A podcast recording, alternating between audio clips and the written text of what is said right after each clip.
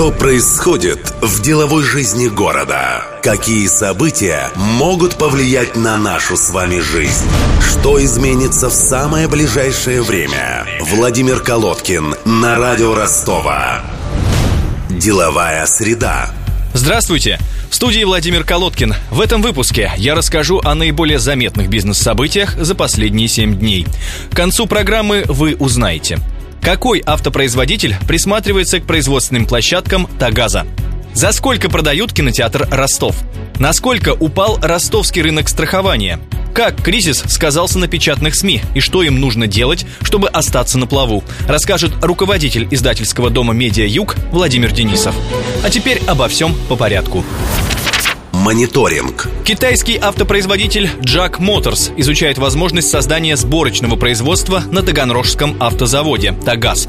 Делегация представителей китайской компании прибыла на прошлой неделе в Ростовскую область для изучения технического состояния «Тагаза», а также проведения переговоров с его учредителями и кредиторами. В Ростове уже прошла встреча представителей Jack Motors с первым заместителем губернатора области Александром Гребенщиковым. Кинотеатр «Ростов» на Большой Садовой вновь выставили на продажу. Об этом сообщило агентство РБК «Ростов».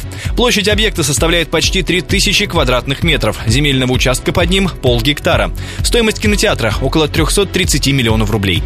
Как отметил руководитель офиса коммерческой недвижимости компании «Landlord» Евгений Паршин, кинотеатр «Ростов» продается как готовый бизнес с земельным участком и со всем пулом арендаторов, включая небольшой ресторан «Пан Азиат», расположенный рядом. Стоит отметить, что около 2 лет назад кинотеатр уже выставлялся на продажу, однако покупатель не был найден. А вот инвесторы ростовского киноконцертного комплекса «Юбилейный» договорились о сотрудничестве с компанией «Синема-5». После реконструкции в 2017 году кинотеатр на Сельмаше станет 5-зальным мультиплексом под управлением питерской киносети. Сейчас «Синема-5» занимается проектированием мультиплекса. Площадь здания будет увеличена с 1900 квадратных метров до 10 тысяч квадратных метров за счет появления 4 уровней. Инвестиции в проект составят порядка 300 миллионов рублей. Окупаемость около 7 лет.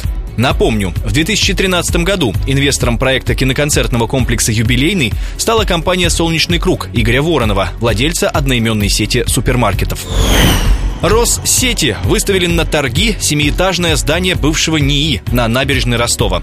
Как следует из сообщения на сайте российского аукционного дома, речь идет об административном здании общей площадью почти 8000 квадратных метров и земельном участке в 4500 квадратных метров на проспекте Буденновском, 2. Обременение — аренда до 2018 года. Начальная цена лота – 289 миллионов рублей. Прием заявок окончится 16 апреля.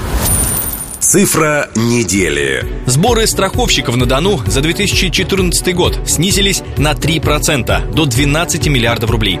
Таким образом, Ростовская область стала одним из 5 регионов России, где зафиксировано падение страховых сборов по итогам года.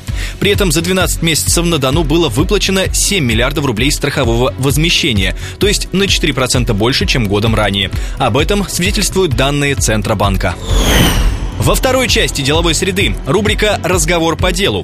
Глава издательского дома «Медиа-Юг» Владимир Денисов расскажет о сложившейся ситуации на рынке печатных медиа Южного региона, а также поделится своим видением стратегии выживания в условиях кризиса.